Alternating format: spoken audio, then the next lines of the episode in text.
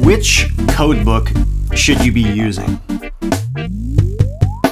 So, if you've been doing this a while, or if you haven't, I suppose, you'll realize that there's a lot of editions of the National Electrical Code. And it's because every three years it's updated. So the standard for which code cycle you are on may be different depending on where you're at. So a lot of places will try to adopt the most current code cycle. So right now we're in the 2023 code. Um, a lot of places have yet to adopt that. They might start adopting it like this September, or they might wait until next year sometime.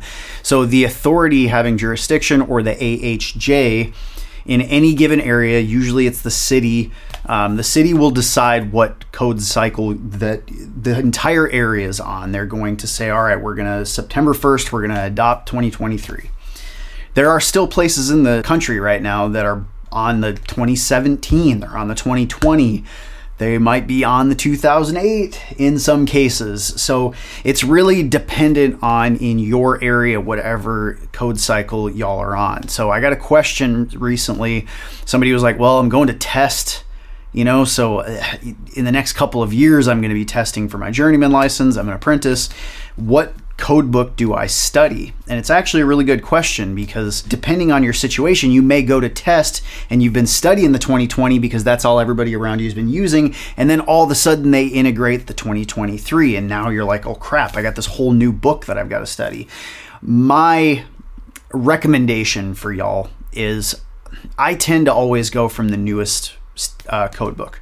I like to get in there, really start to understand what is in the 2023 so I know what all of the changes are. Um, typically, where I'm at, they adopt things rather quickly, like there's usually about a year lapse. Um, in most of the places, there are some places that are still like one or two cycles behind.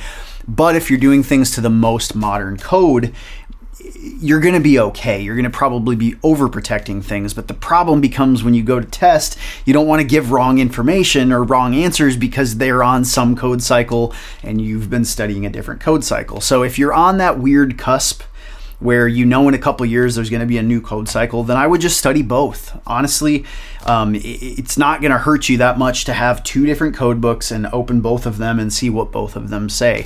And you'll know the changes from one to the other. There might be things like in the 2023 code that says this change will not be adopted until January of 2025, you know, but the last code cycle, the 2020, is not going to say that. So um, you just, there's a lot of little nuances and things that change between them. So it can kind of be a little bit confusing. But again, I say that you should get used to whatever your city uses and really know that for sure. Look online, check with your city, and see when they plan on changing and making adoptions. And if they don't, if they're going to continue using a current code cycle or an older code cycle for a long time, then you don't have to worry about studying all of the newer code. I would still know it. It's a really good idea to, to always be kind of on the up and up with the newest latest and greatest code, but you need to consider what you're going to be tested on, and that's the most important thing for your ability to pass the test to get your license.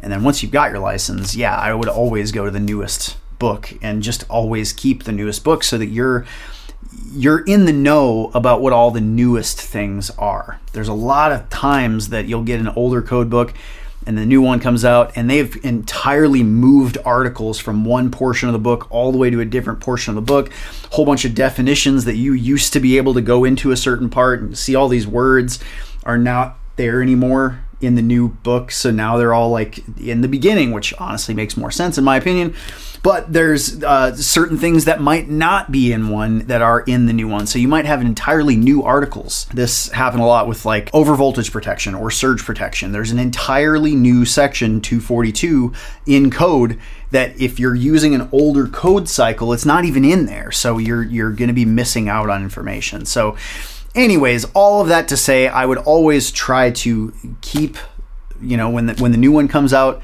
go buy the new one. So at least you've got it. But if you're studying i would study whatever you're going to be tested on for the sake of the test but also be in the know about all of the other stuff.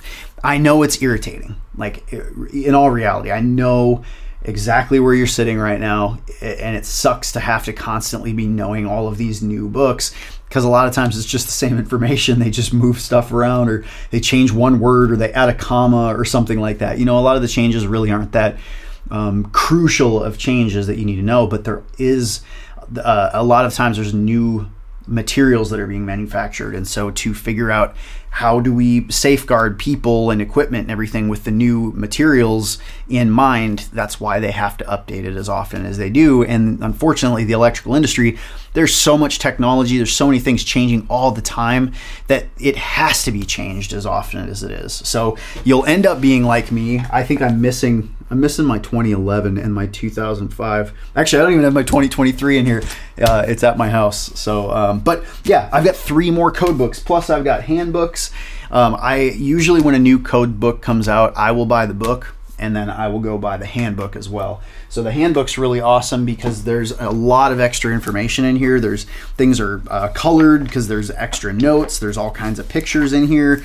Actually, like pictures from the field and drawings and all kinds of stuff. So it just gives you a whole lot more information than this standard code book that has no pictures, just words and charts. um, but in most places too, when you go to test, you're going to be tested on the the uh, the code book itself a lot of places, most places, won't let you bring the handbook in because it's an unfair advantage because you've got extra information in there that everybody else doesn't have. So they kind of keep things on a general basis, same for everybody. Just use the code book. So hope that answered your question. Um, use the book that your your city's using. You can go online, like I know with Texas, you can go to tdlr.com uh, Texas Department of Licensing and Regulation, um, but or TDLR.gov, I think, whatever. You can look and see what current code cycle you know the city of Austin is in specifically, and then if you're working in Pflugerville and Georgetown, Round Rock, you know, Bee Cave, Lakeway, all of these other areas, they might be on different code cycles. So as you're becoming licensed, especially if you're going to become an electrical contractor, you need to know where each place is and what book they're under, um, because it could change whether or not you're failing and passing inspections.